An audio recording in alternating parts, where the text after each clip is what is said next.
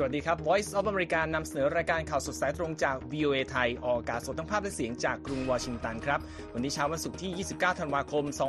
2566 ตามเวลาในประเทศไทย มีผมนพรัชชัยเฉลิมมงคล และคุณเยี่ยมยุทธสุทธิฉายาร่วมกันดำเนินรายการครับสำหรับหัวข้อข่าวที่น่าสนใจในวันนี้อิสราเอลรุกถล่มเหนือจรดใต้กาซาและบุกเวสต์แบงก์ตามล่าท่อน้ำเลี้ยงฮามาส ยูเครนทำลายโดรนที่รัสเซียส่งมาโจมตีตน ขณะที่เซเลนสกี้ขอบคุณสหรัฐที่ส่งความช่วยเหลือเพิ่ม จีนสั่งพลเมืองอพยพจากพรมแดนเมียนมาอ้างประเด็นความปลอดภัย และเสี่ยวมีเปิดตัวรถยนต์ไฟฟ้ารุ่นแรกหวังขึ้นแท่นผู้ผลิตยานยนต์โลก ในช่วงเสริมข่าววันนี้นะครับ สงครามกาซาเสี่ยงขยายปมกับโจทย์ของไบเดนในศึกเลือกตั้งประธานาธิบดีสหรัฐอย่างไร และส่งท้ายในช่วงละท้ายนะครับ สวนปลาหมึกยักษ์เปลี่ยนมุมมองเกี่ยวกับสิ่งมีชีวิตอัจฉริยะใต้สมุทรติดตามทั้งหมดนี้แลกหลายประเด็นได้ในข่าวสดสายตรงจากวิวเอไทย กรุงวอชิงตันครับ ครับคุณเยี่ยมยุทธต้องครับไปอัปเดตสถานการณ์ที่กาซาก่อนนะครับ ว่าเป็นอย่างไรบ้างนะครับ ครับสถานการณ์ล่าสุดครับคุณนพรัตน์กองทัพอิสราเอลระบุเมื่อวันพฤหัสบดี ว่าทหารได้บุกค้นพื้นที่ในเขตเวสต์แบงก์มุ่งเป้าถล่มกลุ่มคนที่อิสราเอลอ้างว่าได้ช่วยเหลือทางการเงินแก่กลุ่มติดอาวุธฮามาสระหว่างที่การปฏิบัติการทางทหารของอิสราเอลเพื่อกำจัดกลุ่มฮามาสในฉนวนกาซายังดำเนินต่อไปครับ กองกำลังป้องกันอิสราเอลหรือ IDF ออกแถลงการระบุว่าได้จับกลุ่มผู้ต้องสงสัย 21 คน พร้อมกับยึดเงินหลาย10ล้าน ในสกุลเชเกลของอิสราเอล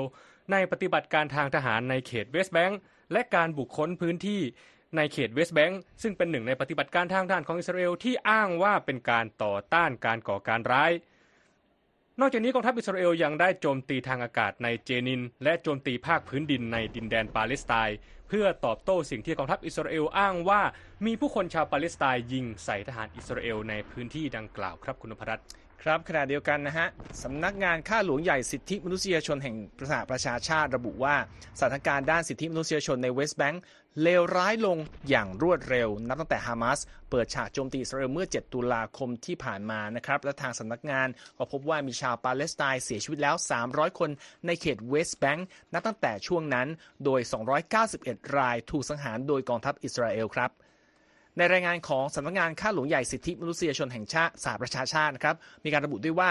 การเสียชีวิตส่วนใหญ่ในเวสต์แบงก์เกิดขึ้นระหว่างการเผชิญหน้า ระหว่างปาเลสไตน์กับทหารอิสราเอล ซึ่งรวมถึงเหตุรุนแรงจากการชุมนุมประท้วง และปฏิบัติการทางทหารของอิสราเอลในดินแดนปาเลสไตน์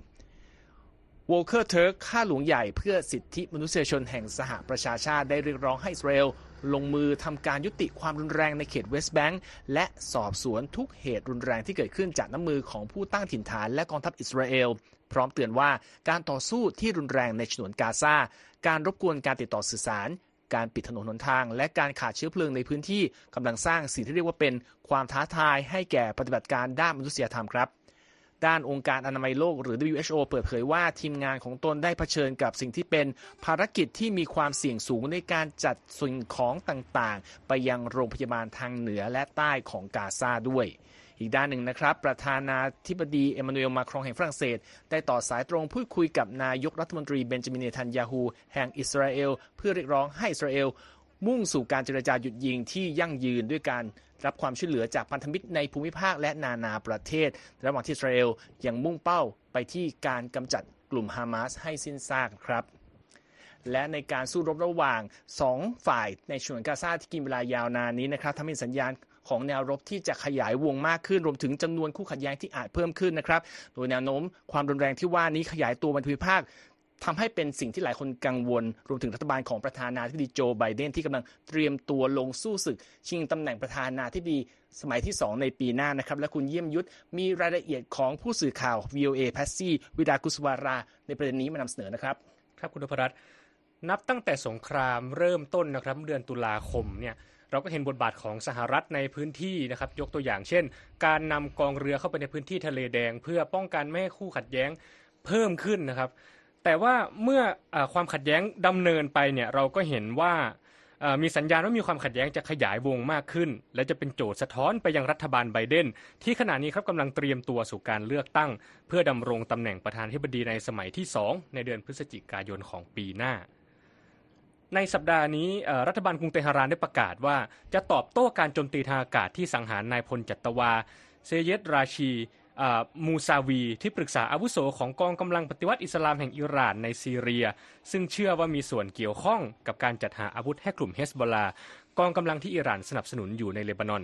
อย่างไรก็ตามคุณพรัตยังไม่มีการยืนยันจากอิสราเอลว่าเป็นผู้อยู่เบื้องหลังการโจมตีดังกล่าว อันนี้ก็เป็นหนึ่งในความขัดแย้งที่ขยายวงออกจากฉนวนกาซานะครับรบ ด้านทำเนียบขาวก็ไม่ได้ให้คำตอบกับ VOA ในประเด็นที่ถามว่ารัฐบาลวอชิงตันทราบจากอิสราเอลล่วงหน้าหรือไม่เกี่ยวกับการโจมตีดังกล่าว อีกความขัดแย้งที่ขยายปมไปนะครับ ก็คือที่อิรักครับคุณนพรัตน์เมื่อโจไบเดนได้สั่งให้ทหารโจมตีคาเทบเฮสบอลาซึ่งเป็นกลุ่มติดอาวุธในอิรัก ที่อิหร่านให้การสนับสนุน เพื่อตอบโต้ปฏิบัติการที่ทำให้เจ้าหน้าที่สหรัฐ 3 ราย บาดเจ็บในฐานทัพที่เมืองเออร์บิล ตอนเหนือของอิรัก ปฏิบัติการดังกล่าวถูกรัฐบาลกรุงแบกแดดประณามว่าเป็นเรื่องที่โหดร้าย และละเมิดอธิปไตยของอิรัก ไม่เพียงเท่านั้นครับในสัปดาห์เดียวกันในวันอังคารกลุ่มติดอาวุธฮูตีที่อิหร่านให้การสนับสนุนในเยเมน ก็ออกมาแสดงความรับผิดชอบว่า เป็นผู้ใช้จรวดโจมตีเรือสินค้าในทะเลแดง จนทำให้รัฐบาลวอชิงตันต้องตั้งกองเรือรบนานาชาติออกมาลาดตระเวนน่านน้ำดังกล่าว อีกหนึ่งสัญญาณของสงครามที่ลุกลามออกจากพื้นที่กาซา ครั้งนี้มาจากรัฐมนตรีว่าการกระทรวงกลาโหมอิสราเอลครับโยเอฟกาแลนที่ยอมรับว่าอิสราเอลกำลังรบในสงครามหลายแนวถึง7หน้า ได้แก่ที่กาซาเวสต์แบงก์เลบานอน ซีเรีย อิรัก เยเมน และอิหร่านครับ ครับ แล้วประประเด็นทั้งหมดที่ว่านี้จะมีผลกับการเปิดการเลือกตั้งประธานาธิบดีสหรัฐในปีหน้าอย่างไรเหรอครับ ชิ้นข่าวคุณแพสซี่เนี่ยบอกว่ามีนะครับคุณนพรัตน์เพราะว่าเหตุการณ์ที่เกิดขึ้นแล้วก็เหมือนจะมางวดเข้าเนี่ยในช่วงปลายปีเนี่ยก็เกิดขึ้นในช่วงที่สหรัฐกำลังจะมีการเลือกตั้งประธานาธิบดีในปีหน้า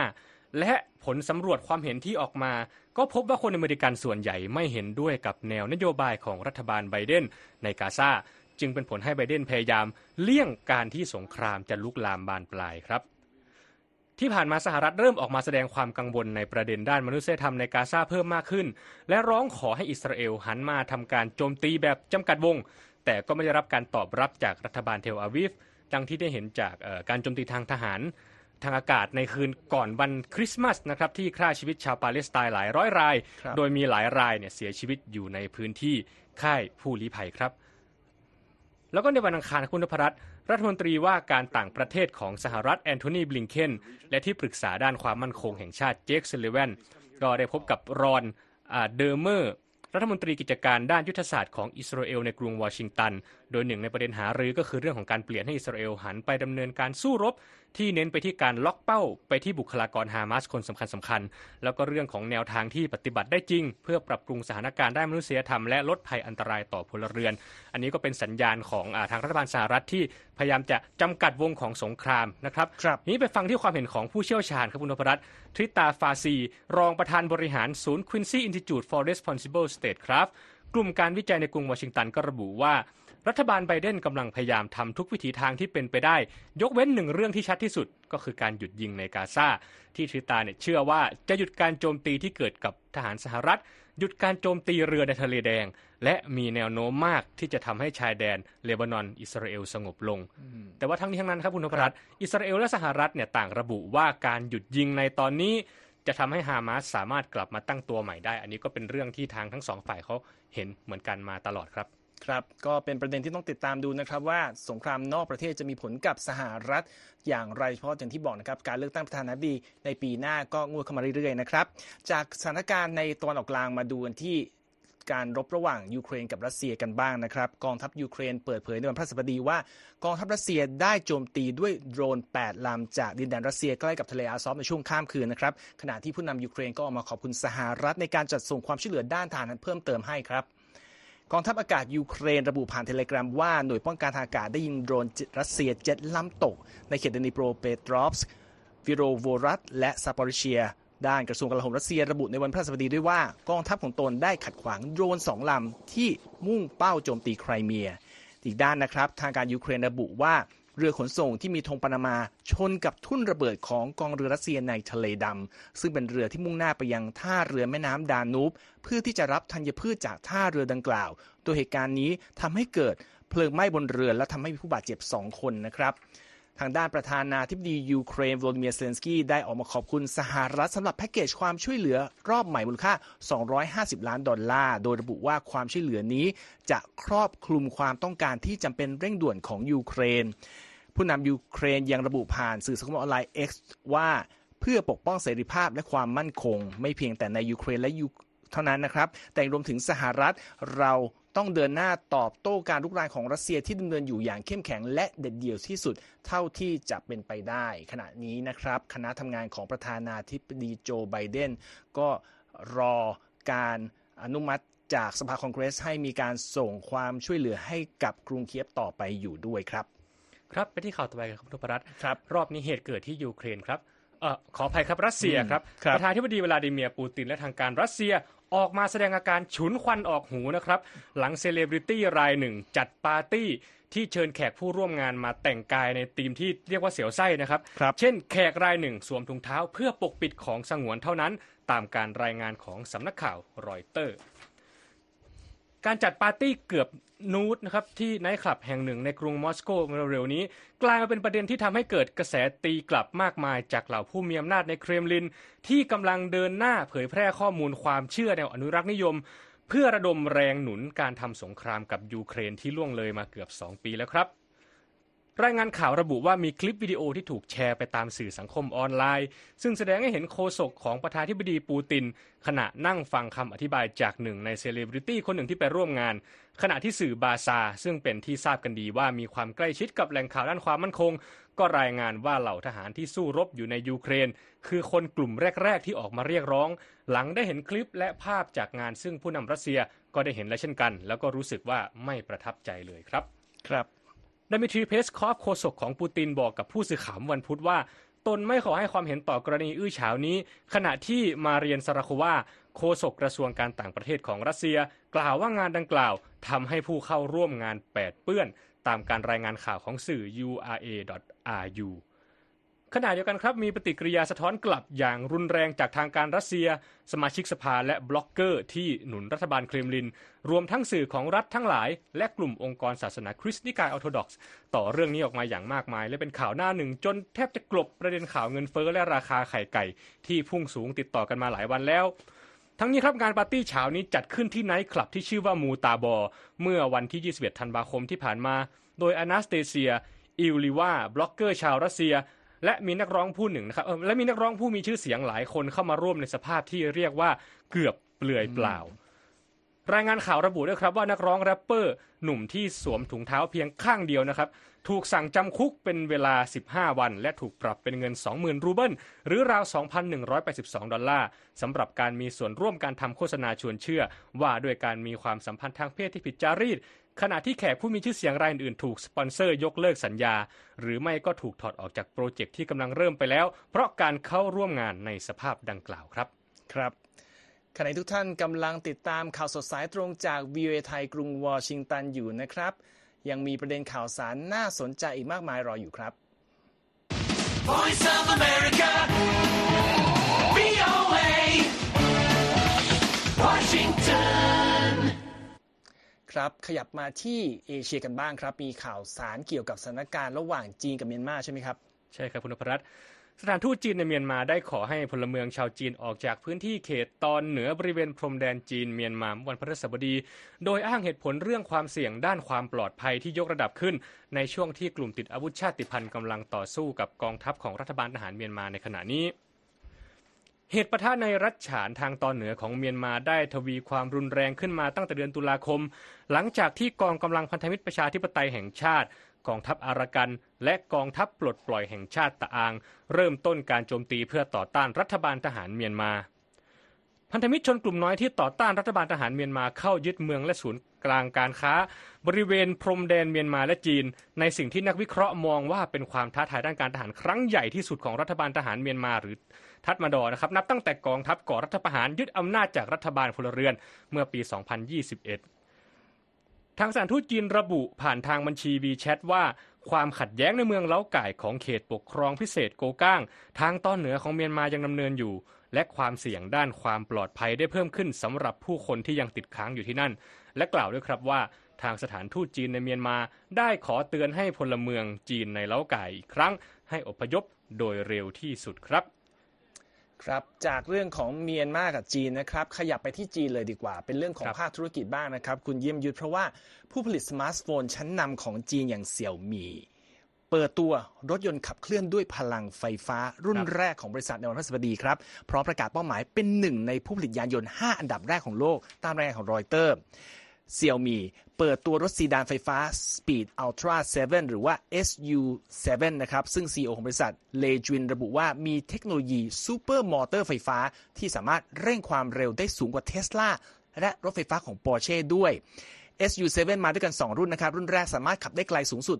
668 กิโลเมตรต่อการชาร์จไฟ 1 ครั้ง และอีกรุ่นที่ขับได้ไกลสูงสุด 800 กิโลเมตร ซึ่งมากกว่าเท s l a ที่ขับได้ไกล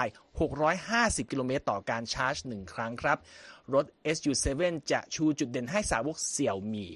ควักกระเป๋าซื้อด้วยระบบปฏิบัติการของบริษัทที่มีในสมาร์ทโฟน และก็อุปกรณ์อิเล็กทรอนิกส์ของบริษัท ซึ่งผู้ใช้รถยนต์ของบริษัทนี้จะเชื่อมต่อรถยนต์กับอุปกรณ์ต่างๆ ของเสี่ยวหมี่ ผ่านแอปพลิเคชันในสมาร์ทโฟนได้อย่างไร้รอยต่อนะครับ ในเรื่องของราคายังไม่มีการประกาศออกมานะครับ แต่ว่าผู้บริหารระบุว่าราคาของรถคันนี้ตามคำพูดนะครับ จะสูงหน่อยแต่อยู่ระดับที่ทุกคนคิดว่ามันสมราคา ส่วนการผลิตรถจะเกิดขึ้นที่โรงงานของ BAIC Group ในกรุงปักกิ่งที่มีกำลังการผลิตรถยนต์ราว 200,000 คันต่อปี โดยมีการคาดว่าจะวางจำหน่ายได้ใน 2-3 เดือนจากนี้นะครับ ครับ ยังอยู่ที่เอเชียนะครับ ครัวเรือนสิงคโปร์เตรียมตัวรับความเปลี่ยนแปลงเมื่อรัฐบาล สั่งขึ้นภาษีสินค้าและบริการที่จะมีผลในวันเปิดศักราชใหม่ 1 มกราคมที่จะถึงนี้ ในระหว่างที่รัฐบาลสิงคโปร์เตรียมจัดหาเงินรองรับค่าใช้จ่ายจากโครงสร้างสังคมผู้สูงวัยที่คาดว่าจะเพิ่มขึ้นอย่างรวดเร็วครับภาษีสินค้าและบริการซึ่งครอบคลุมสินค้าอุปโภคบริโภค ไปจนถึงสินค้าฟุ่มเฟือยอย่างเพชรพลอยจะปรับเพิ่มขึ้น 1% มาเป็นระดับ 9%ในวันจันทร์ที่ 1 มกราคมปีหน้าครับคุณผู้ชมครับซึ่งเป็นเฟส2ของการปรับขึ้นภาษีของสิงคโปร์ที่ในปีนี้จะปรับขึ้นจากระดับ 7%เป็น 8%ไปแล้ว หลังจากคงภาษีดังกล่าว ไม่เปลี่ยนแปลงมาเป็นเวลา 15 ปี การปรับขึ้นภาษีครั้งนี้ มาเพิ่มต้นทุนค่าครองชีพที่สูงลิ่วอยู่แล้วนะครับของสิงคโปร์ทำให้นักการเมืองฝ่ายค้านออกมาเรียกร้องให้ชะลอการขึ้นภาษีดังกล่าว โดยอัตราเงินเฟ้อในสิงคโปร์อยู่ที่ระดับ 3.2%ในเดือนพฤศจิกายน จากระดับสูงสุดที่ 5.5%ในเดือนมกราคมและเดือนกุมภาพันธ์ ขณะที่ธนาคารกลางสิงคโปร์คาดว่าอัตราเงินเฟ้อของสิงคโปร์จะอยู่ในระดับ 2.5 ถึง 3.5%ในปี 2024 ที่จะมาถึงนี้ ด้านรัฐบาลสิงคโปร์ย้ำนะครับว่าการขึ้นภาษีเป็นสิ่งจำเป็นในการสนับสนุนด้านการเงินของรัฐ ในระหว่างการสิงคโปร์ต้องเตรียมการสำหรับประชากรผู้สูงวัย และต้นทุนด้านสาธารณสุขที่จะเพิ่มขึ้น โดยสิงคโปร์คาดว่าประชากร 25%ของประเทศ จะมีอายุ 65 ปีขึ้นไปภายในปี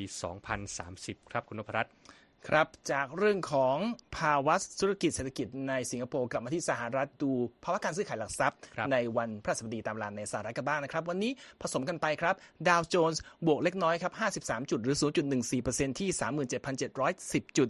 S&P แทบไม่เปลี่ยนแปลงที่ 4,783 จุด ส่วน NASDAQ ลดลงเล็กน้อยครับ 4 จุดหรือ 0.03%ที่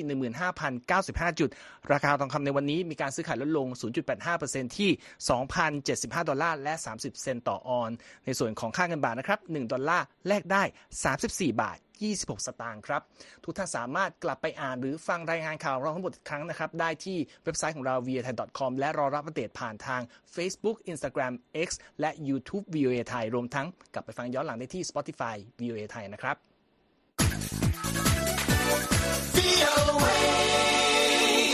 มาพักดูรายงานด้านวิทยาศาสตร์กันบ้างนะครับ นักวิจัยด้านสมุทรศาสตร์กลุ่มหนึ่งค้นพบพฤติกรรมที่บอกว่าไม่เหมือนกับที่เคยได้ศึกษามาเกี่ยวกับปลาหมึกยักษ์ซึ่งเกี่ยวข้องกับสภาพแวดล้อม ใต้มหาสมุทรที่บอกว่าไม่ปกติ จนทำให้สิ่งมีชีวิตที่ได้ชื่อว่าเป็นอัจฉริยะอัจฉริยะใต้สมุทรเหล่านี้ เปลี่ยนแปลงวิถีชีวิตของตนอย่างไม่เคยมีใครทราบมาก่อนครับ คุณธัญพรสุนทรวงศ์มีรายเอียดเรื่องนี้จาก AP มาถ่ายทอดครับ โดยมากแล้วปลาหมึกยักษ์ไม่ใช่สัตว์ที่อยู่รวมกันเป็นกลุ่มก้อนนะคะ แต่มักจะอยู่อย่างสันโดษทั้งชีวิต ดังนั้นนักวิทยาศาสตร์จึงประหลาดใจที่พบหมึกยักษ์สีมุกหลายพันตัว อาศัยอยู่รวมกันเพื่อปกป้องไข่ที่กำลังรอฟักอยู่ ที่บริเวณพื้นมหาสมุทรนอกชายฝั่งของรัฐแคลิฟอร์เนียค่ะ และหลังมีการศึกษามาสักพัก นักวิจัยก็เริ่มเข้าใจและค่อยๆ ไขปริศนาพฤติกรรมที่แปลกประหลาดของปลาหมึกสีมุกขนาดใหญ่นี้ได้แล้ว และนั่นก็คือการพบว่าภูเขาไฟใต้น้ำที่ดับสนิทไปแล้วทำให้บริเวณที่แม่หมึกอาศัยอยู่ร้อนขึ้น และส่งผลให้ไข่ของพวกมันฟักตัวเร็วขึ้นตามไปด้วยค่ะ Janet Voigt นักชีววิทยาปลาหมึกยักษ์ที่พิพิธภัณฑ์ Field Museum of Natural History ในชิคาโกรัฐอิลลินอยส์ซึ่งร่วมเขียนรายงานวิจัยที่ตีพิมพ์ในวารสาร Science Advances กล่าวว่า เรื่องดังกล่าวแสดงให้เห็นถึงข้อดีที่ชัดเจนของการใช้ชีวิตอยู่ในน้ำที่อุ่น ซึ่งเปรียบเสมือนการนั่งอยู่ในอ่างน้ำร้อนธรรมชาติค่ะ นอกจากนี้นักวิจัยยังพบว่าความอุ่นในบริเวณนั้น ช่วยลดระยะเวลาในการฟักตัวของไข่ปลาหมึกได้อย่างมาก ซึ่งช่วยให้ไข่เหล่านั้นมีความเสี่ยงที่ลดลงสำหรับการตกเป็นอาหารของหอยทาก กุ้ง และสัตว์อื่น ๆ นักวิจัยค้นพบพื้นที่วางไข่นี้เมื่อปี 2018 และเรียกบริเวณดังกล่าวว่าสวนปลาหมึกยักษ์ ก่อนจะใช้หุ่นยนต์ใต้น้ำเพื่อบันทึกภาพกลุ่มหมึกยักษ์เกือบ 6,000 ตัว ที่อาศัยอยู่ในความลึกจากผิวน้ำประมาณ 3 กิโลเมตร โดยปลาหมึกยักษ์เหล่านั้นจะวางไข่บนหินที่อุ่นๆ แล้วจะวนเวียนอยู่ในบริเวณนั้นเพื่อปกป้องลูกๆ ด้วยร่างกายของมันเองค่ะ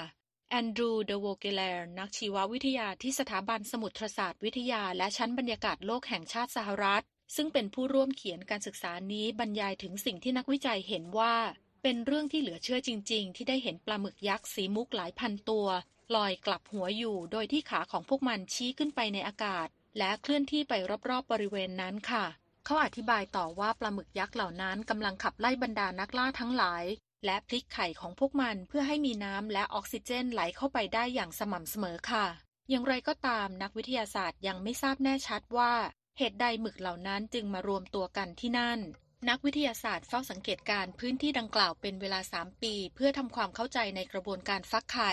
โดยพวกเขาได้บันทึกทั้งระยะการพัฒนาของไข่ที่รัง 31 รัง และการตายของแม่ปลาหมึกยักษ์อีกด้วยค่ะ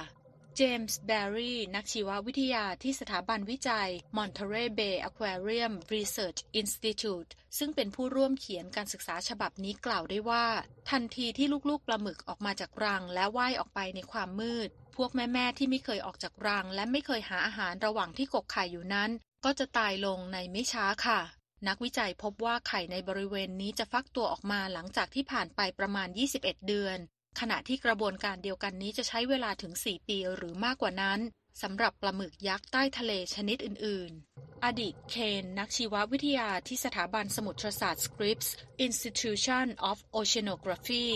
ซึ่งไม่มีส่วนเกี่ยวข้องกับการศึกษาครั้งนี้กล่าวว่า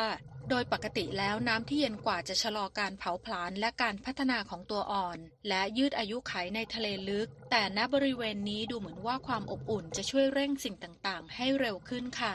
ทางด้านไมค์เวกกี้ออน นักสัตววิทยาและผู้เชี่ยวชาญด้านปลาหมึกยักษ์จากพิพิธภัณฑ์ Smithsonian National Museum of Natural History กล่าวยกย่องนักวิจัยที่รวบรวมข้อมูลที่มีรายละเอียดมากมาย เกี่ยวกับสถานที่ห่างไกลเช่นนี้ว่า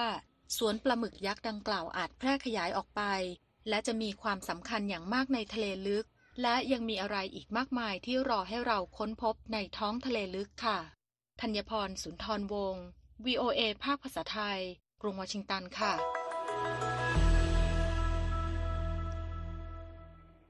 ขอบคุณครับคุณธัญพร ครับ จากเรื่องวิทยาศาสตร์คุณนพรัตอืน์มเราไปดูที่เรื่องไสยศาสตร์กันบ้างครับครับ ก็เรื่องความเชื่อในธรรมชาติเนี่ยก็เป็นอะไรที่เอ่อ หลาย ๆ พื้นที่ในทั่วโลกเนี่ยก็ให้ความสนใจแล้วก็อืมอ่าเชื่อนะครับอืมอันนี้เราพากันไปดูที่เปรูครับ เมื่อหมอผีกลุ่มหนึ่งประกอบพิธีกรรมในกรุงลิมาเมื่อวันพุธ พร้อมเผยคำทำนายว่าสงครามอิสราเอลและกลุ่มฮามาสในกาซาจะจบลงในกลางปี 2024 ครับเดดิโอสนะครับซึ่งเป็นหนึ่งในหมอผีที่ร่วมทำพิธีดังกล่าว ระบุว่าเราได้เห็นแล้วว่า ในที่สุดอิสราเอลและปาเลสไตน์จะได้ชักธงแห่งสันติภาพขึ้น อันนี้ข้อมูลพื้นฐานก็คือว่ากลุ่มหมอผีนี้ก็เขาก็จัดพิธีกรรมเอ่อตามความเชื่อของเขามาเป็นประจำทุกปีนะครับครับและการทำนายนี้ก็เป็นการทำนายในเรื่องที่อาจจะเกิดขึ้นในปีหน้านะฮะภาพบรรยากาศก็จะเห็นเรื่องของการชูดเอ่อทีมฟุตบอลอะไรอย่างนี้ด้วยนะครับ ก็คือหมอผีกลุ่มนี้เนี่ยทำนายด้วยนะครับว่า การฟาดแข้งในการแข่งขันฟุตบอลถ้วยโกบาอเมริกา ในปีหน้านั้นจะมีคู่ชิงเป็นอาร์เจนตินาและอุรุกวัยสองยอดแข้งของอเมริกาใต้ครับนอกจากนั้นหมอผีชาวเปรูยังทำพิธีกรรมเป่าควันพร้อมโบกช่อดอกไม้วนรอบๆภาคประธานาธิบดีโจไบเดนแห่งสหรัฐ และประธานาธิบดีวลาดิเมียร์ปูตินแห่งรัสเซีย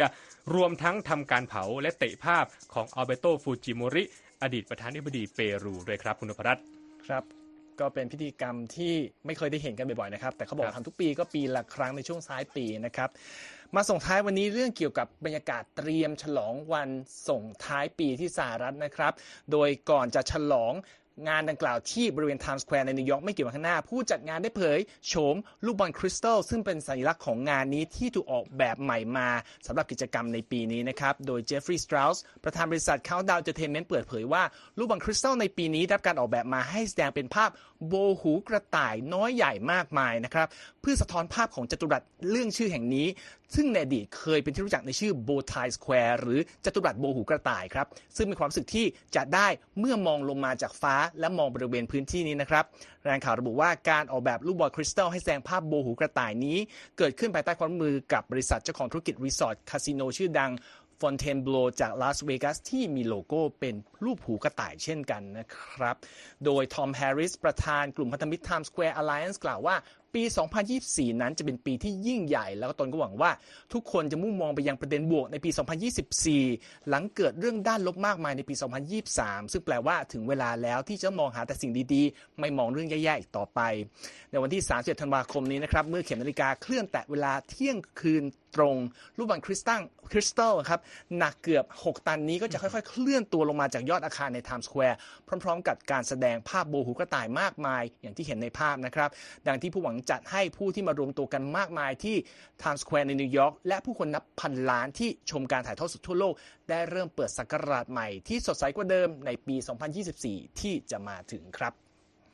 และทั้งหมดนี้ก็คือข่าวสดสายตรงจาก VOA ไทยกรุงวอชิงตันนะครับ ผมนพรัชชัยเฉลิมมงคล และคุณเยี่ยมยุทธสุทธิฉายาต้องลาไปก่อนครับ สวัสดีครับ สวัสดีครับ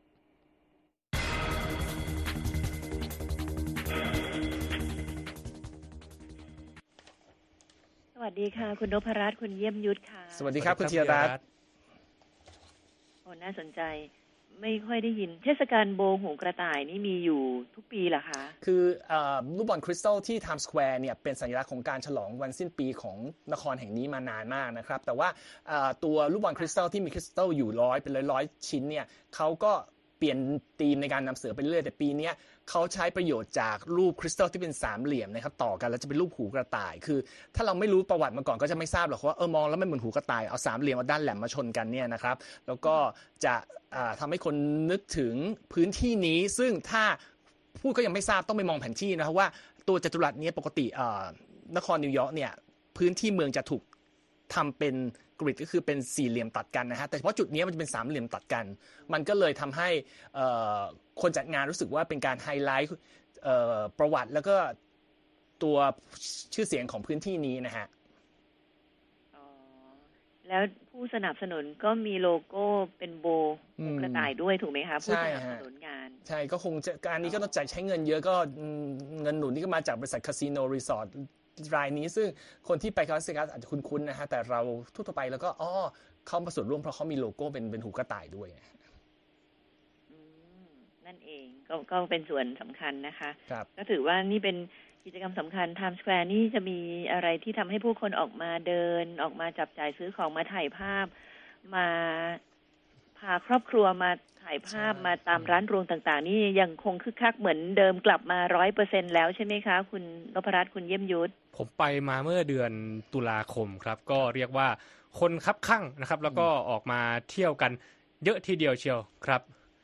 คนแล้วก็บรรยากาศในช่วงสิ้นปีก็จะแน่นกันทุกปีนะครับ ครับ ก็ทีมงานของเราก็มีเพิ่งไปมาสุดสร้อนเพิ่งกลับมา ก็บอกว่าตอนนี้คนเริ่มแน่นเยอะขึ้นมาก คือในวันปกติเนี่ยช่วงท่องเที่ยวเนี่ยตรงนี้ไม่เคยเงียบเหงาเลยนะฮะแต่ว่าในวัน 31 ธันวาคมเนี่ยจะแบบว่าแน่นกันจนแบบว่า ถ้าเข้าไปในพื้นที่แล้วไม่ต้องออกมาเลยจนกระทั่งงานจบหลังเที่ยงคืนนะฮะเราจะเห็นการถ่ายทอดทุกปี บางทีเราก็อยากจะไปมาก แต่ทุกคนบอกว่ามันไม่สนุกหรอกเพราะมันทั้งหนาว แล้วมันก็ต้องยืนอย่างเดียว ไปไหนก็ลำบาก การรักษาความปลอดภัยก็สูง แต่มันก็เป็นค่ะสีสันของที่นี่นะครับที่จัดงานเหมือนกับเวลาเมืองไทยมีจัดเขาน์ดาวน์ตามจุดต่างๆ แต่นี่มันใหญ่กว่ามากแล้วคนมาเยอะมากนะครับใช่ค่ะเอาละค่ะขอให้มีความสุขในช่วงส่งท้ายปีเก่าต้อนรับปีใหม่ ขอสวัสดีปีใหม่ล่วงหน้ากับคุณนพรัตน์คุณเยียบยุทธและทีมงาน VOA ทุกท่านที่มีความเกี่ยวข้องทำให้เราได้